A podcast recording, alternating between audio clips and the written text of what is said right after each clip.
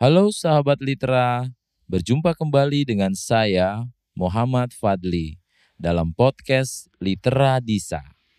Dalam perjumpaan kali ini, saya akan membacakan bab 24, Air Mata Penghabisan. Novel Tenggelamnya Kapal Van der Wijk. Air Mata Penghabisan.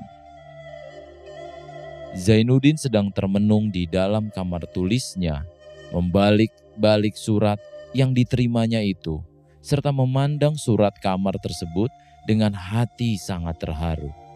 Tiba-tiba Hayati masuklah ke dalam, memberanikan diri. Duduklah, kata Zainuddin. Hayati pun duduklah di sebuah kursi berhadap-hadapan dengan Zainuddin. Muka perempuan muda itu muram saja kelihatan. Adakah surat dari suamiku? Tanya Hayati. Ada. Saya pun menerima pulang. Inilah dia. Katanya lalu diberikan surat itu ke tangan Zainuddin. Lama sekali kamar itu hening saja Tak sepatah perkataan pun yang keluar dari mulut kedua anak muda itu. Akhirnya, barulah Hayati berkata, Apa akal saya lagi, Engku Zainuddin? Ya, apakah akal kita lagi? Tanyanya pula sambil menggeleng-gelengkan kepala. Saya akan berterus terang kepadamu saya akan panggilkan kembali namamu sebagaimana dahulu pernah saya panggilkan Zainuddin. Saya akan sudi menanggungkan segenap cobaan yang menimpa diriku itu. Asal engkau sudi memaafkan segenap kesalahanku. Pucat wajah Zainuddin mendengarkan perkataan itu. Tiba-tiba diangkatnya kepalanya dan dilihatnya Hayati dengan mata yang gagah. Maaf, kau meminta maaf Hayati. Setelah segenap daun kehidupanku kau regas, segenap pucuk pengharapanku kau patahkan, kau minta maaf. Terkejut bagai ditembak halilintar Hayati mendengarkan perkataan itu. Tidak disangka-sangkanya Zainuddin akan menjawab demikian. Padahal dia telah menerima berita yang sahih dari Muluk. Mengapa engkau telah menjawab sekejam itu kepada aku, Zainuddin? Lekas sekalikah pupus daripada hatimu kepadaku, kepada keadaan kita? Jangan kau jatuhkan kepadaku hukuman yang begitu ngeri Kasihanilah seorang perempuan yang ditimpa celaka berganti-ganti ini. Zainuddin menekur sambil mengeluh. Dia berkata, "Ya, demikianlah perempuan. Dia hanya ingat kekejaman orang kepada dirinya, walaupun kecil, dan dia lupa kekejamannya sendiri kepada orang lain, walaupun bagaimana besarnya." Lupakah kau? Katanya pula, siapakah di antara kita yang kejam? Bukankah kau telah berjanji seketika saya diusir nenek mamakmu sebab saya tak tentu asal, orang hina dina, tidak tulen Minangkabau. Ketika itu kau antarkan daku ke simpang jalan. Kau berjanji menunggu kedatanganku, meskipun akan berapa lamanya tapi kemudian kau beroleh ganti yang lebih gagah, kaya raya, berbangsa beradat, berlembaga berketurunan. Kau kawin dengan dia.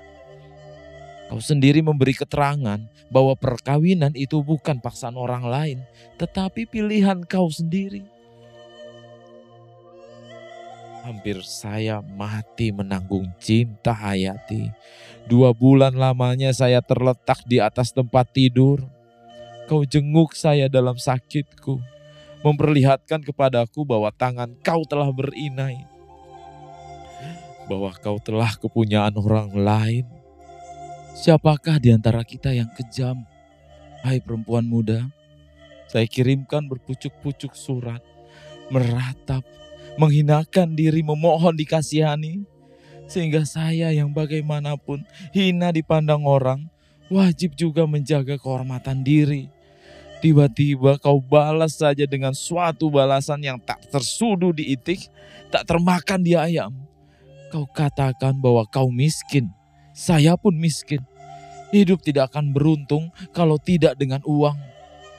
Sebab itulah kau pilih hidup yang lebih senang, mentereng cukup uang, berenang di dalam emas, bersayap uang kertas. Siapakah di antara kita yang kejam? Siapakah yang telah menghalangi seorang anak yang bercita-cita tinggi menambah pengetahuan, tetapi kemudian terbuang jauh ke tanah Jawa ini, hilang kampung dan halamannya, sehingga dia menjadi seorang anak komedi yang tertawa di muka umum tetapi menangis di belakang layar. Tidak Hayati, saya tidak kejam. Saya hanya menuruti katamu. Bukankah engkau minta di dalam suratmu supaya kita itu, cinta kita itu dihilangkan dan dilupakan saja, diganti dengan persahabatan yang kekal. Permintaan itulah yang saya pegang teguh sekarang. Engkau bukan kecintaanku, bukan tunanganku, bukan istriku, tetapi janda dari orang lain. Sebab itu, secara seorang sahabat, bahkan secara seorang saudara, saya akan kembali teguh memegang janjiku dalam persahabatan itu. Sebagaimana teguhku dahulunya memegang cintaku Itulah sebab dengan segenap ridho hati engkau kubawa tinggal di rumahku ini. Menunggu kedatangan suamimu. Kiranya sekarang bukan dirinya yang pulang kembali, tetapi surat cerai dan kabar yang mengerikan.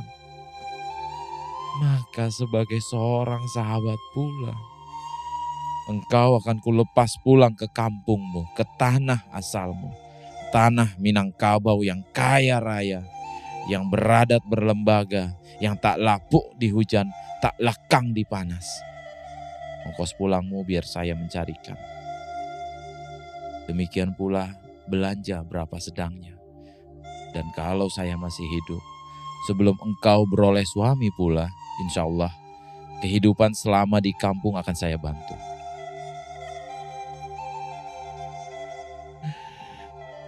Zainuddin.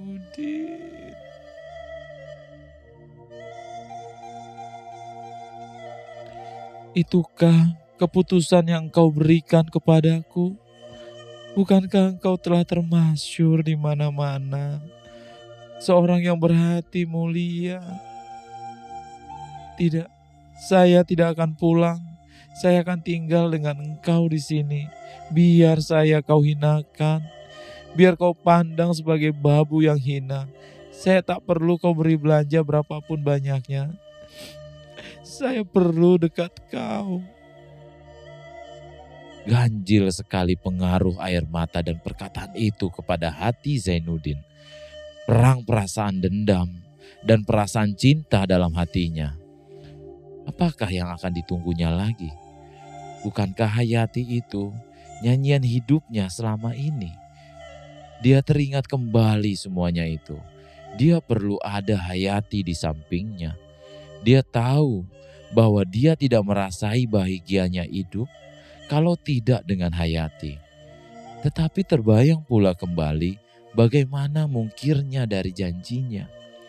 Bila terbayang yang demikian itu, hatinya patah kembali. Dalam kepatahan itu, kedengaran pula ratap Hayati beriba-iba, bersedih-sedih, meminta dikasihani. Hatinya pun jatuh pula. Tetapi sebagai terdengar di telinganya beberapa perkataan yang sudah pernah diucapkan nenek mama Hayati kepadanya. Kalau dia kawin dengan Hayati, ke mana anak mereka akan berbako? Dilihatnya Hayati duduk menentang bibirnya. Laksana seorang pesakitan menentang bibir hakim yang hendak menjatuhkan hukuman. Entah bebas, entah hukum bunuh. Tampaklah gelung rambut perempuan itu. Mukanya masih cantik jelita. Air matanya mengalir menambah kecantikan itu. Ke sanalah muara ingatannya selama ini. Menjalar penglihatan matanya, kejarinya yang halus sebagai duri landak itu. Tiba-tiba sampai ke ujung jarinya terbayang kembali olehnya inainya. Di situ gelap pemandangannya dan timbul ketetapan hatinya. Zainuddin yang selama ini biasanya sabar menerima cobaan. Walaupun bagaimana besarnya, sekali ini tak dapat lagi. Ibarat bergantang sudah amat penuh. Ia berkata dalam hatinya, tidak. Pantang pisang berbuah dua kali pantang pemuda makan sisa. Sebanyak itu yang lebih mendenging di telinganya ialah perkataan Mama Hayati yang kudatuk tempo hari. Negeri kami beradat. Bila teringat akan itu terus dia berkata, Tidak Hayati, kau mesti pulang kembali ke Padang. Biarkanlah saya dalam keadaan begini. Pulanglah ke Minangkabau Janganlah hendak ditumpang hidup saya. Orang tak tentu asal. Negeri Minangkabau beradat. Besok hari Senin ada kapal berangkat dari Surabaya ke Tanjung Priuk. Akan terus ke Padang. Kau boleh menumpang dengan kapal itu ke kampungmu.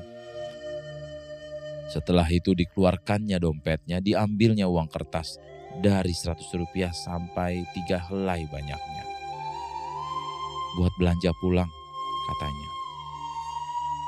Dia pun keluar dari kamar itu, meninggalkan Hayati duduk seorang diri.